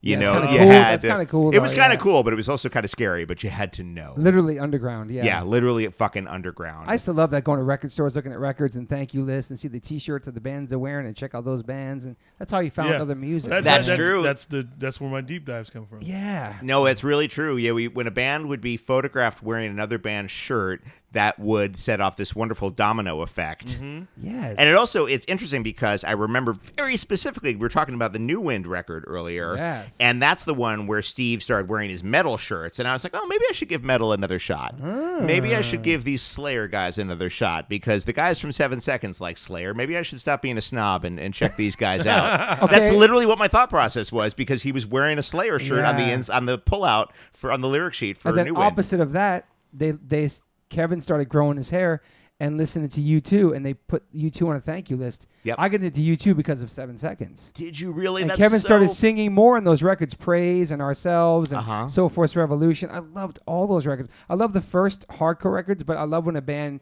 I don't know. I love when he started singing more. Well, New People Wind is hated on fun it, because though. it's a half-half record. You know, They got a It's- lot of shit for that though. They got a man. ton of shit for that. Wait, yeah. which re- record? New was- Wind, and New you Wind- loved all oh, the yeah. songs off there. Yeah. Yeah, What I people love hated those. that. Yeah. People hated that record. You got to understand at the time though, they were coming off of a straight four card, four chord, loud, fast rule thing. You know, the album Yeah. right before that is Walk Together, Rock Together, right? Yep. And then so the next thing they come out with Mm-hmm. is single notes on the guitar. Not chords, Not chords, single, single notes. notes. yeah. Heresy. Just one day. I, I'm actually The glad, songs are I'm actually beautiful, glad man. that I heard it more so now because he, he he would always talk to me about Seven Seconds, and it was one of those Favorite, bands man. when I s- like when I when I saw them live open for Circle Jerks, I was like, Oh, you were at my that show God. too? Yeah. yeah, I so don't know was how I like- missed you guys. I was like, oh my god. Wow, and then ever since then, I just went on to seven seconds. Yeah. run. Oh, they're Just- fucking great. That was that was like one of the most amazing things I could have ever seen, and his voice so angelic. Dude. to And the where I- sing-alongs and the whole Palladium sing-alongs. singing woes and Yes. oh, so fun. Goosebumps, like yeah, the Nine Palladium- Inch the Nails. Palladium- Oh my god, the Palladium went crazy. For I them. know. Yeah, yeah, yeah. It was beautiful, and they played a lot of songs off New One. That was nice, and Yeah, Sammy they played. on drums. They played somebody help me scream, which I did Yes. not expect to hear, man. Yes. did not expect to hear that. That was exciting. Sammy on drums, Youth of Today. yeah, sure, sure. Killing it, man. So the story I heard about Sammy was that Sammy was so young when he started playing. He's younger than me. That he would, they would sneak him in in the kick drum. Yeah. Yeah, is that true? Okay, Yeah. they would sneak him in, and it would be like. Why don't see who's playing drums? And it was this little fucking kid. it was Totally this little. like fourteen year old kid behind the drums. So he was that young. Yeah. He was fucking. He cou- he was not supposed to be at CB's. They had a 16 and up, and they were strict as Jesus about it. And if Yeah. in your, you're in New York, you don't have a fucking learner's permit. No, one's taking No. it. Your school doesn't teach driver's ed. So I Yeah. would bring my actual se- seal of New York. Uh, birth certificate to fucking CBGB's, and then I lost the fucking thing because of course I did. Oh, yeah. but like you had to bring like because again, who had my fucking teachers don't drive? What are you saying? Yeah. Driver's license? what, what kind of ID am I supposed to have in New York? Yeah. So you never drove out there? No, I learned to drive when I moved here at Me the age too. of 30. Fuck off! Age of 33, I got my license, man. Yeah. that is fucking amazing. we're, we're pounding it. That's Dude, and that's fucking, why I drive like so safe. I drive like a fucking old lady. Me too. dude. Nobody I- wants to drive. I don't even have a no. car anymore. oh, Dude. my fucking wife hates driving with me because my wife grew up in the fucking suburbs outside Boston. You know, drives her parents' car when she's 15, has her first accident in 16, but gets it out of the way. She's done. You have your Yeah. first accident at 32, Chappelle. You want to know how fucking humiliating that is? You want to know how fucking humiliating that is? It's crazy to try to get your license in your 30s, too. Oh, you're sitting there, you're surrounded by teenagers. You're the oldest person in that fucking class, and they're like, "Yeah, you're here for driver's ed." 'Cause I, I am. Yes. Okay. But yes. then learning how to drive in Los Angeles, it's no joke. out Oh, here, dri- man. yeah, that's what I'm saying. You guys learned how to drive out. I didn't drive in New York, but still, yeah. Put some fucking hair on your chest, though, man. I don't know about you, but my second lesson, they took me on the freeway. wow. Second lesson, and it's one of those cars where he's got a brake, but like, you- so he, so the, your uh, uh, your your instructor is sitting next to you, and he's got his own brake Yeah. pedal, but like. Sometimes the key thing in on the highway is to speed up and get the fuck out of the way, you know. So even that isn't a, that is not a fail safe. That isn't like a catch all. Yeah. But he took me on the 101, my second driving Damn. lesson, age 30. Fuck. Yeah, that Like- puts some hair on your chest, though, It right? does, but I got another, I got another, I got another uh, information for you. First of all, I don't, dri- I never, I don't drive on highways. really? I can't do it. Yeah. How do And- you and go I, other? And I sold my car nine months ago and bought my son a car, so I don't even have a car. I take birds. I walk. I take Ubers. yeah, I yeah. just and I just I've been on the highway twice and I just get so scared like the five lanes all I just freak out I pull over I can't do it man Did your son drive you to Vegas? How'd you get to Vegas? he drove He drove. I know he kills he it. kills drive he's incredible Oh, and- well, okay, he's fucking born in L.A. He's a Yeah. fucking. He's got it in his bones. My I kids can't are going to do be it, great man. drivers. Yeah, I, no. and I have a lot of friends I'm not gonna say their names we know that don't drive either Oh, yeah, all yeah, the we have cats quite out a here few. yeah Oh no, I'm sure. East coasters I'm and, like- sure. Yeah, it's all it's all East Coast. Oh, it's all though. East Coast. It's all East Coast. Yeah, that's fucking amazing. know. I, so I was supposed to fly to Vegas, right? And my um my flight got canceled. I was supposed to be out there Thursday night, and I was going to try to make it to the DI show. Right? I Yeah. was going to fly right in. I'm going to go straight to the fucking DI show. Bring my luggage. I don't give a shit. And um, but uh, they cancel it. And it's like ten o'clock at night. And I call my wife and I go, I'm fucking doing it. I'm gunning it tonight. I'm going tonight and I'm going to get there and I'm going tonight. And she was like, Yeah, Dr. Thompson, no, you're fucking not. You're going to come home, you're going to get a good night's sleep, and then we'll talk. And I was like, All right. And so, 100% right. 100% right. So I went home and I left first thing in the morning and got there around noon and I caught Peg Boy at the pool. Ooh, that Peg was Boy, another great. great band, man. Fucking Peg Boy, fucking Naked killing Ray it. Gun check out those two bands Oh, Ooh. fucking Peg Boy. I love Peg Boy. Peg Boy looked like volunteer firemen. Chicago man Yeah, well, Chicago, right? class, it's just yeah. Chicago. Fucking, there's that Midwestern thing. Them, Dillinger Four. These are the Uh-huh. Yeah. guys who are like they are the ladder and rescue group. They are just and, That's and they happen to have guitars. Um, they're great. They're fucking great. you would love Peg Boy man You would Oh, love yeah? Peg Boy. so melodic dude amazing man Great, like big sing along, pump, fist pumping choruses. You Okay. you dig them a lot, yeah. Um, but uh, but yeah. So the the that was the longest. I think that was the longest drive I ever did solo was L.A. to Vegas. oh, wow Um, and again, driving for 20 years now, but that was the longest drive I had ever made by myself. Yeah. Yeah. does your wife like punk too nah, not her jam. I mean, she doesn't hate it. And she, you know, she appreciates the Ramones Yeah. and she appreciates their place in musical history. Yeah. Um, but she's not, um, eh, eh, you know, she, she was into Green Day when it was the law. In 1994, when When it was the when, law. no, when when Clinton signed that bill, you know, and, and, you had to be into the Green year Day. punk broke Yeah, exactly. You know, but um, but you know, I don't think she she doesn't necessarily seek it out. You know. Yeah, yeah, yeah. Um, but she's into like a lot of the other stuff that that a lot of punk bands I love are into. Like, so she's into the Kinks. You know, Cool. Oh, you know, yeah, Mm-hmm. yeah. and and you know Kinks the, are the awesome. the Kinks are great, and the more you understand the Kinks, the more you realize how they paved the way for so much. I agree. You So know, much. Um, Don't we give have them- we have don't give a them bunch of credit. shit in cover. We have a bunch of shit in common, but she did not join me at punk rock bowling. that was that was my off little uh, my little thing. Yeah, Punk Rock Bowling's it- it's awesome. It's intense. Like the the pools are full of like just like all like Liberty Spike, just everything's just like a punk rock soup. It's crazy, man. yeah. have you- Punk rock soup. It was my it was my first time going, and it was because It's of the a lot. pandemic that I was like, I'm fucking. This is I'm Yeah. finally gonna go to punk rock bowling. I've been talking about it for years. I am doing this. Uh, Same. I always wanted to go to. and it, I don't regret a thing. I had a great it's so fucking good. time, man. And I bounced around. I had like one guy who was sort of my my north star, and we would check in on each other constantly. Um, who's um, you know, he's like a, a one or two beers a night guy, so he wasn't like I didn't have to take care of him or anything. My, bu- Yeah. my buddy Jordan, shout out to Jordan. And then I would. I hung out with the guys from Punk Rock Karaoke Yeah. a bunch that weekend and hung out with the Field Day guys a bit. It was just Awesome, a fucking. man. Oh, delight. I met Brandon Cruz for the first time. that's cool. And Brandon's, you know, Brandon is the, is the sitcom punk rock, you know, yeah, connection. yeah. He's the he's the uh, That's right. Rosetta Stone of sitcom punk rock guys. Courtship of Eddie's father and Doctor No, man. He's the uh, he's where it all crazy. connects, man. Wow, that's he's right, he's where man. it starts. Yeah, he's great. So let's get back to your. I'm gonna get back to your. Um, you're trying out for commercials. You're doing all kinds of stuff. You're really diving into the acting and all that, right? So Mm-hmm. like, what is like the first thing you land? Like a TV? Was it TV or a movie? the fir- well the f- actually yeah the first thing I landed was there was a guy at um at UCB who had written a film and we're like yeah okay we've all written screenplays buddy but he had actually written a film and sold it to DreamWorks and it was getting made Oh, shit. and he got a bunch of us auditions for big roles in it and none of us got the big roles but I got a role as a waiter in the movie Road Trip Yep, Mm. that's what happened. um, Right, number yeah, one, two thousand. which came out in 2000. We Wow. shot it summer 90, 99. I like that movie. I had just joined the Screen Actors Guild, um, and That's a big movie too. it was a pretty big movie. Yeah. it, it, it had a it, it was it was it was. Uh, it was marketed as a Tom Green vehicle. It wasn't really. He worked like a week on it, but he kind of he sort of narrates it, so it looks like he's in the whole movie. Yeah. He did like four days on the thing. You know, it was one of those things. Um, and then they edited it to make it look like he's there the whole time. But uh, yeah, I play a, a waiter who tells. Um, it was a fun it was a fun role because it's kind of a funny scene but the most important part is that i have to tell one of the dads that his son has maxed out his credit card and you need to know that information in order for the second act of the movie to make sense so my scene was cut proof you could not cut Wow. my scene It needed to be. it there. needed to be Wow. there. And I don't do a ton of film work, but I do have this lucky streak where if I get a film role, I'm given like a little bit of exposition that like, you know, if film dies without me, guys can't cut me. You're gonna have to reshoot. Yeah. You're gonna have to Yeah. reshoot. So I don't know. So I get to tell Fred Ward, who we just lost a couple weeks ago, may he rest, Mm. the great Fred Ward, Remo Williams, if you're listening at home. I got to tell him that his son maxed out his credit card, and um, it was awesome. It was so. Fred Ward was in Tremors, man. He's the shit. Yeah, he yeah, was yeah. great yeah. So that was my first role, and that it was one of those things where like credits start to talk and like, oh, well, if he did a movie, then maybe we can see him for some TV stuff. Mm. And when I moved out here, all I had was a manager, but I got very, very lucky very quick. And you yeah. know, uh, What made you move out here? Just just to act. um, I wanted to to New York.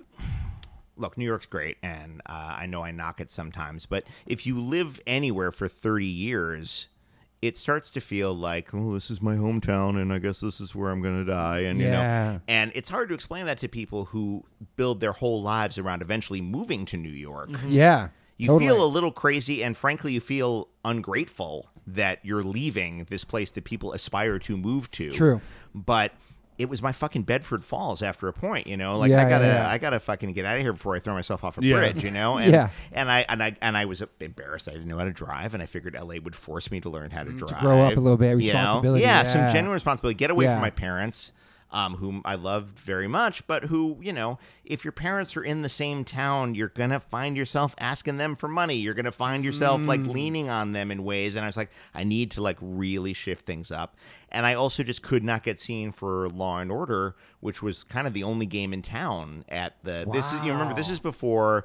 Um, you know, 30 Rock or any of the Comedy Central shows were shooting Mm-hmm. Yeah. out there, you know, Broad City or any of that stuff. It was Spin City and Law and Order were the two, and the soap operas, and there's nothing for me on the soap operas. Yeah. Yeah. You know, so there was nothing going on in New York at that time, and LA had everything, and I was Everything, Mm-hmm. and I was done with winter.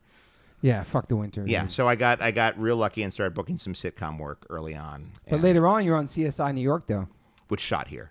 But still, though, I mean, yeah. shot here. There, there's there's one scene in that episode.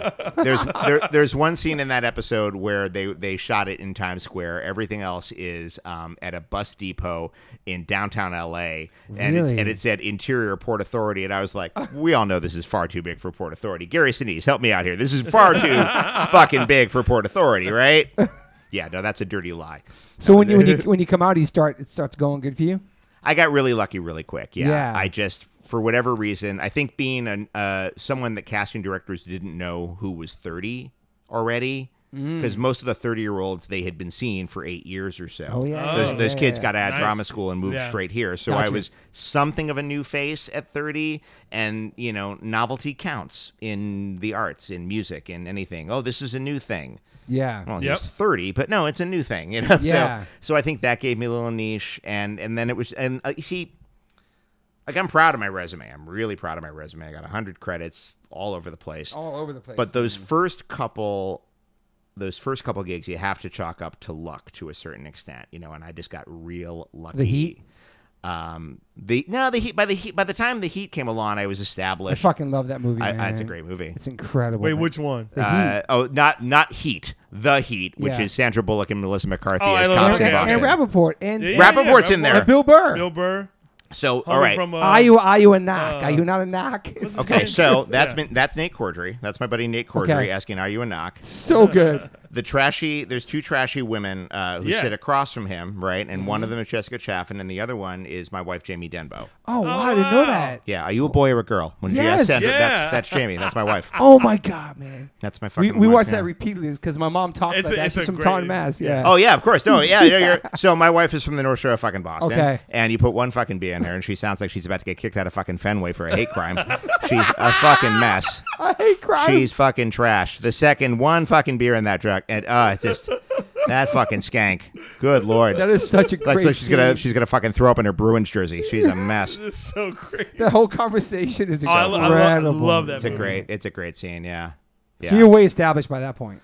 I, I had a foot in the door by that. By that point, I'm already recurring on Big Bang Theory. Yeah. and you know, so I'm I'm I'm not a known commodity, but I'll put it this way: that was a straight offer. I didn't have to audition for that one. That was a Yeah. straight that, that that was a straight offer, which was nice. I play an FBI agent. Yes. super early on in the movie. Uh, Paul Feig directed it because only the guy who created Freaks and Geeks looks at me and goes FBI agent. but uh, he did, God bless him. So yeah, that's a that's a really fun credit. It's Yeah. a fun movie. It is uh Hey man, good to see you again. See you again. How are you, man? Max, we're, di- we're about to be in the Big Bang Theory right now. We're about to talk about Big Bang Theory right now. I mean, is that is the Big Bang Theory? Is that like is that a life changer, game changer for you? Well, in a slow way, you know, because it, it was I only did two or three episodes a year, but Yeah. it was for eleven of the twelve seasons. Yeah. So it doesn't really become like a oh things are really different now until it starts uh, going into reruns in season Yes. five.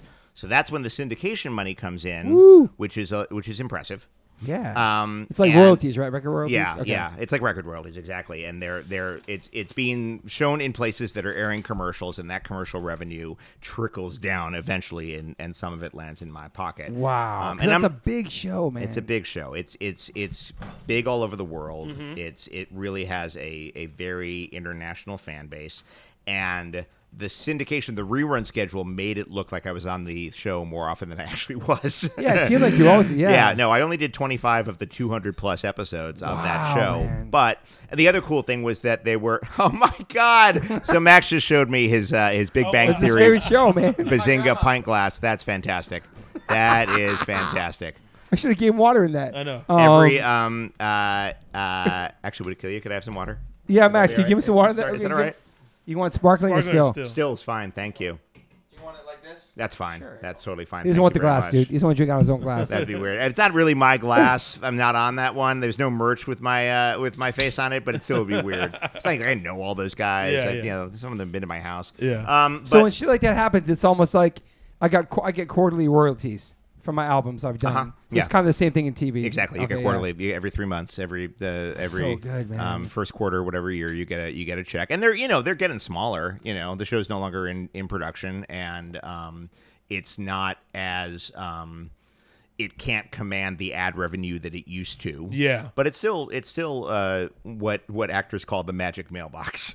Yeah, What is that? it's exactly what it sounds like. You open up your mailbox and hello, check. Oh, because you don't know what it's God, gonna yeah, be. yeah, you yeah. know, You it's don't know like- what it's going to be. You don't. Yeah. it- It's a total crapshoot. But there's a couple gigs like that. I, I have a very small role in the Santa Claus Three, but every December that movie plays fucking nonstop. Nonstop. And um and in like March, a check comes from Santa Claus Three, and I'm always like, oh hello, all right, dinner's on me. All right, you know, it's, it's nothing crazy. You know, don't go out and buy an Audi, but you're you know, it's a nice little surprise. But this Yeah. is exactly what I said the day about Rappaport was in this movie Hitch. I'm not going to say anything else, but with Will Smith. Yeah. he's That in the re- fucking really he's in the, thing. he's in the really short. But they I got all- another I- friend who's it- in Hitch, and, and- and, and- it like he bought his fucking house off of what I'm Hitch saying. royalties, And- man. and, you know, yeah, Rap said- I'm not to blow up Rap's spot, but he said that shit's no joke. You get those checks. And man. Hitch, Hitch is always played. and but he's Hitch is- barely in the Hitch movie. is one of those things where it's like on TNT all the all time. the time. All the time. It's it's you know it's it's you can put it on and you're just gonna feel good for Yeah. two hours. Almost, yeah. almost- It's a Yeah. timeless So you movie. can be- Kevin movie. James is appealing in that movie. Exactly. That's not easy.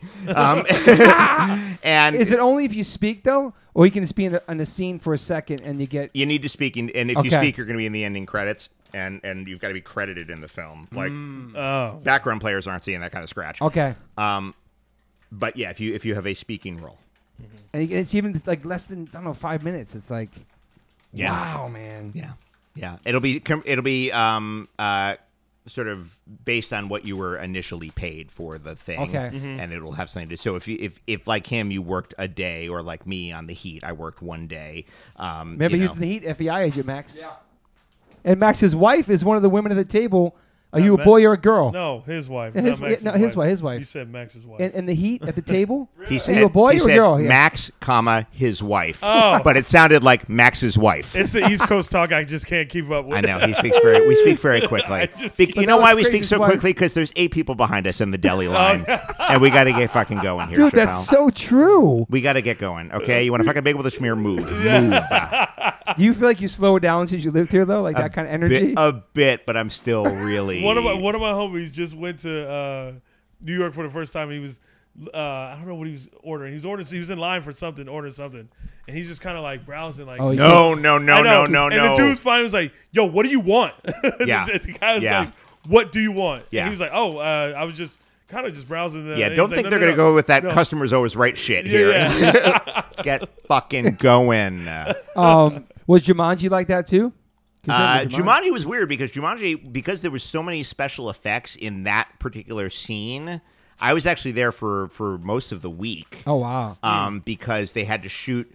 I'd never done anything on that scale. Like I'd done bigger budget movies, but I'd never done like an action fantasy thing that had Yeah. like s- the fucking Rock has a stuntman. So there's two rocks wandering around wow. the stage. Big ass. That's a, theory, that's a dude. Uh-huh. fucking Yeah, that's a it's bit big. that's a lot of rock. Yeah. Um, that's a wild thing to see two guys who are shaped like the Rock in the same room. That's a weird. Damn. That's, Thing. that does have to be. Yeah. weird. So so it was a big elaborate thing with you know you know costumes and massive sets on this soundstage in Atlanta and special effects and stunts and fight choreography that can go wrong. So I was there for quite some time. Yeah. Yeah. For- and they also cut some of my stuff, but um, that was really fun because it got to be like the you know the evil British sidekick Yeah. of uh, what's his face the uh, the Hound from Game of Thrones. Mm, the actor's name. has escaped me right now. know his name. I didn't see Game of Thrones. Oh, I'm a oh, God, poser. what the fuck was his name? Oh my god, he was so nice. Big Scottish guy who lives off the grid on an island off the coast of Scotland and doesn't even have a TV. Oh, you know, um, from Game of Thrones. I'll look it up. I'll look it up. You can cut this part. No, but it's I- okay. this is gonna drive me. If you're anything like me, this is gonna drive you crazy too. I know, yeah, But yeah. um, uh, big big dude. Big dude, yeah, it was you. Yeah. Uh, uh, He's he's got. Doesn't he have like? Didn't he have a stroke? uh, um, No, thinking wrong. Big Mm-hmm. You better dude. be careful what you guys say on here. What's next? Who's Uh, I know. Wrong, wrong. Big dude. he's looking him up? We're gonna find out who this person is. Sorry, Joe Vasion. Rory McCann. Rory see. Okay. McCann. Um, uh, this guy, this cat. I was thinking a different. Oh yeah, yeah, okay, yeah, yeah, yeah. this guy, yeah. Yeah, so this yeah. guy, But yeah, he um, was like- Mm-hmm. uh, yeah, he's like six five or something, and um, I was playing his obsequious little henchman. It was so fun, man. Massive, awesome. huge costume, massive sets. Yeah. It's cool. Um, and you know, I, I actually. Uh, this is a fun LA thing. Jack Black and I used to have uh, kids at the same Jewish preschool, LA, um, and so I knew Jack anyway going Okay. in, which helped. That's you know, cool. and so so he and he's a, everything you want on set. Like he, he seems play- like we- he plays ACDC on his phone before the before the take, right before the yell action to get people pumped up and stuff. Oh, he does? Yeah, he's everything you want him to be. He's basically Cool, Dewey man. Finn. He's basically the character Yeah. from School of Rock showing up to work. I And you're like, love oh, this that. is fantastic. I only hear good things, and like my wife works at the skate park. He's always there skating with his kids, and like, Yeah, yeah, Yeah, yeah, yeah. it's really his kid cool. loves to skate. Yeah, and two other two. Well, I mean, I love Kirby Enthusiasm. That's one of my favorite shows. and that's my wife playing my wife in there. wow, dude, And Family Guy too, Max. When you meet when you meet doing improv, when that's know. like your hook, they bring you in for shit together a lot. So we would That's do cool. commercials together. We did um, Reno 911 together. Yeah. Oh, yeah. We did Curb Your Enthusiasm. All the stuff where you had to improvise, they would just bring us in together because it really does save time. That's The, nice, the man. chemistry's already It's, there. you know, we- it's we- like what Noel was talking about and the Bee yeah, Gees doc. exactly. It's like yeah, it's like when, when Noel before we were before we were on mic, we were talking about Noel Gallagher talking about the Bee Gees and how interesting it is to hear brothers sing together. There's something about watching married couples improvise that is a Mm. similar. Uh, I'll go ahead and say it harmony. Yes. Melissa McCarthy and her husband too. Yeah, they work together all the time. All ben the Falcone. time, All the time. Ben, and they met at the Damn, I didn't Groundlings. They met. They're they're the uh, the far richer West Coast version of my wife and I. Yeah, that's cool. Her husband's always popping up with things too. Yeah. Yeah, yeah. Oh, he Uh, That's so directs. crazy. he directs and writes. He's a he's a workhorse. Okay. He's got a Wow. he's got a thriving career of it. He's got like a perfectly respectable acting career. A lot of people are like, oh, Ben Falcone. He's you know he's but he's he does fine. Yeah. She's just a movie star. Yeah. He Exactly, does fine yeah. though. He's a Yeah. perfectly working character actor all the 100%. time. Yeah. And I just most recently got into Family Guy because my son Max is obsessed with Family Guys. So watching all that's an that's an incredible show too, man. Well, I have the weirdest. Want to say something? Go ahead, Max. Go I ahead. want to hear this. I wanna hear Okay, go ahead. Well, I have the weirdest credit on Family Guy. Okay. Do you do you know what the what the credit is? No. It's actually a live action moment on Family Guy.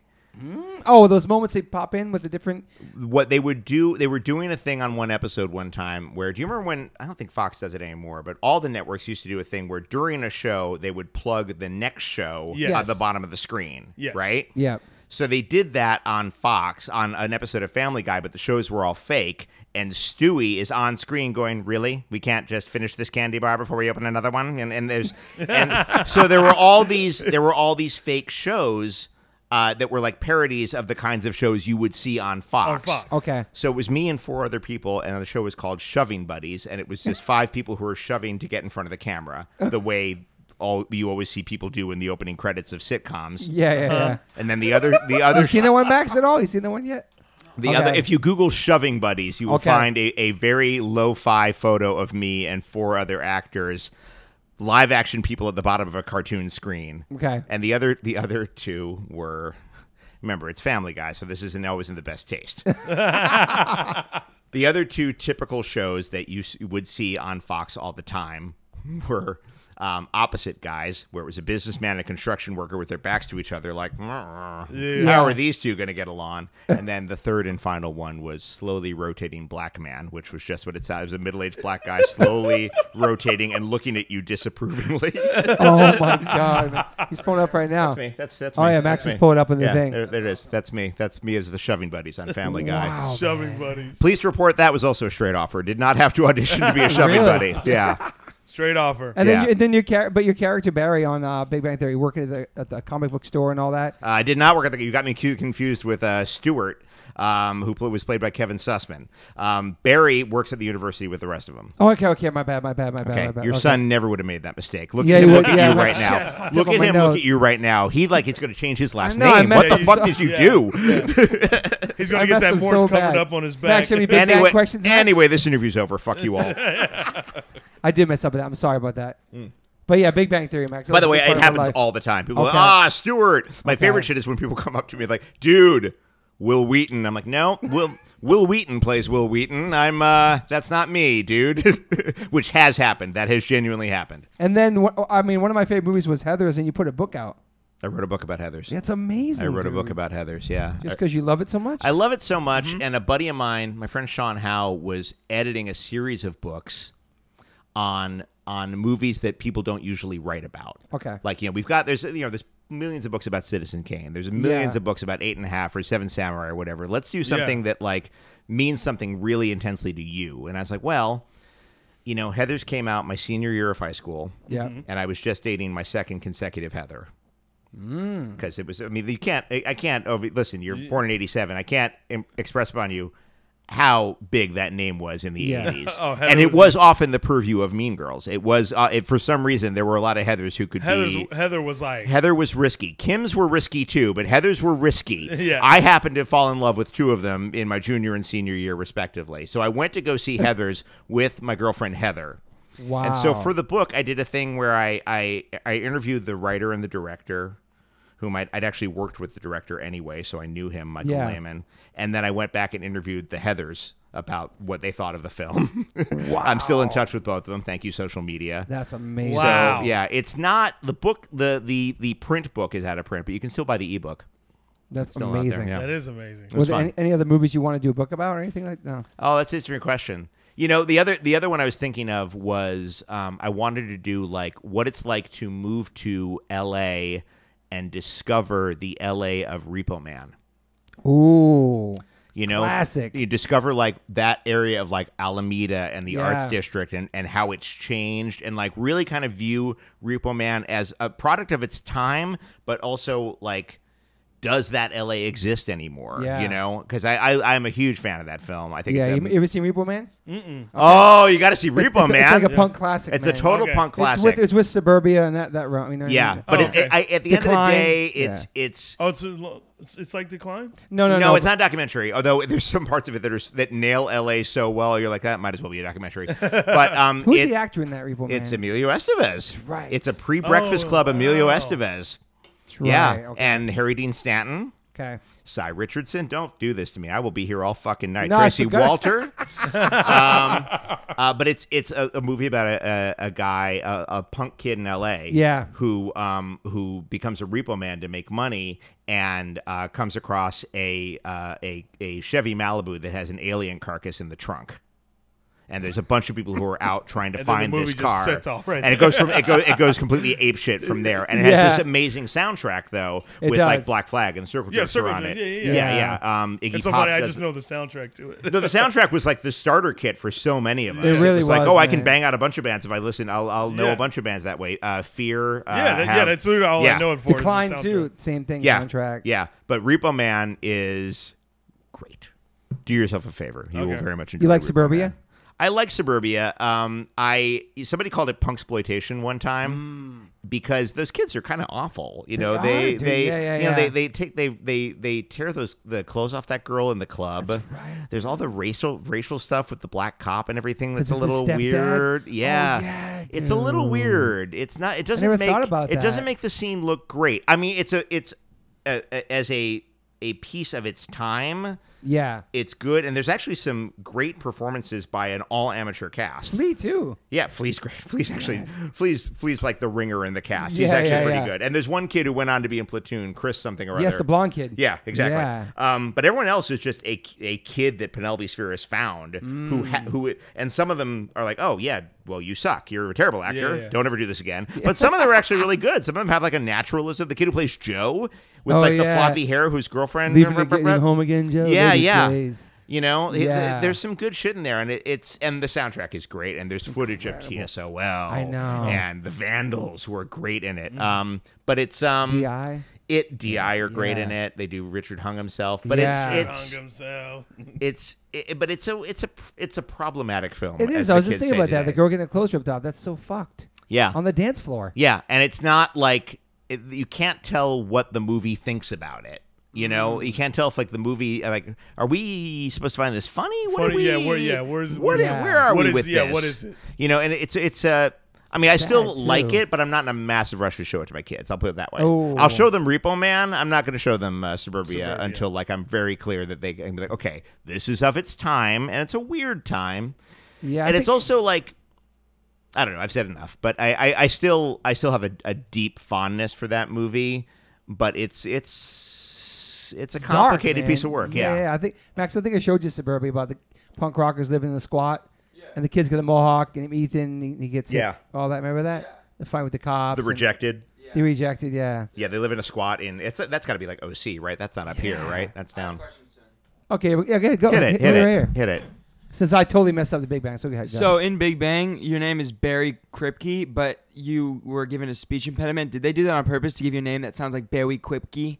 Because you have that speech impediment. That's a good question. When I say Bowie, it sounds a little bit like the way I pronounce my last name in real life, which is a weird thing that my s- my mother-in-law noticed. Um, no, here's I'll make this as quick as possible. This is a good question. this is great. Um, the speech impediment was not in the original script. I showed up to do the audition, And I played him the way you see him on screen, just really cocky. Mm-hmm. Just you know, he yes, he's a physics professor, but he's the he he thinks he's the shit. You know, Yeah. like the guy has no self doubt. Yeah. A million miles from who I am in real life. You know, just this incredibly confident guy leads with his crotch. Yeah. And they were like, he's great. I want to give him like a vulnerability or something. And so Chuck Lorre and Bill Prady, who were the two guys who were who created the show, were sitting in front of me, and they're like, they're basically just tossing my fate back and forth between them. And they're like, maybe if he had like, he should have a vulnerability. He should have something where like he's not just a complete alpha, you know, like Yeah. uh, so maybe like a speech impediment. And Bill goes, yeah, could you do sort of a subtle like a Tom Brokaw liquid L? And here's the thing about actors: we say yes to everything, whether we can do it or not Yeah. and that's fine with it when it's a speech impediment. You get in trouble when you're into stuff like horseback riding and shit. You know, that's when people end up in the hospital. But when it's a speech impediment, what's the harm? So I said, sure, I will do something very subtle. And what came out instead was this ridiculous Elmer Fudd thing, but they started laughing. And the the big line in that it's my first episode. The big line is, um, oh god, and I never do this, but you're a nice kid, so I'm gonna do this for you. the best question too, Max. Great. Yeah.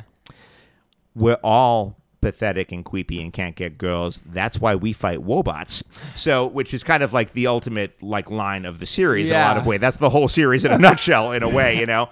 And that killed. That just destroyed, it, and I got the job that night. I- Wow, I, was, I was, that's amazing. I was remember that dr- line, I was too. driving back home when I got the job, and usually they make you wait a day, but like I was in my car just leaving Warner Brothers when I got the call. So it was, good. It was. That's uh, an incredible. so the question, name Max, had no man. no correlation to this because because No, obviously- well, no. Initially, no. That's a, a, a to follow up. One more thing is that initially it was Stuart Kripke, ah and when uh, when they gave me the speech impediment, they rewrote it because they thought, oh, Barry's going to be funnier. Barry will be yeah. funnier with the speech And all- yeah, impediment, and, and then Barry Quipke. yeah, and then they gave the name Stuart to the guy who runs the comic book shop. yes Got you. Okay. Stuart Bloom. Max Morris, fine man. question, Max. Max Morris. Max, man. everybody, Really pay attention. you have a fine career in entertainment journalism, but I wouldn't wish that on anyone. Yeah, that's a that's wow. I feel was a good about that. question. Nice work, man. nice Wow, work. man. I actually have to.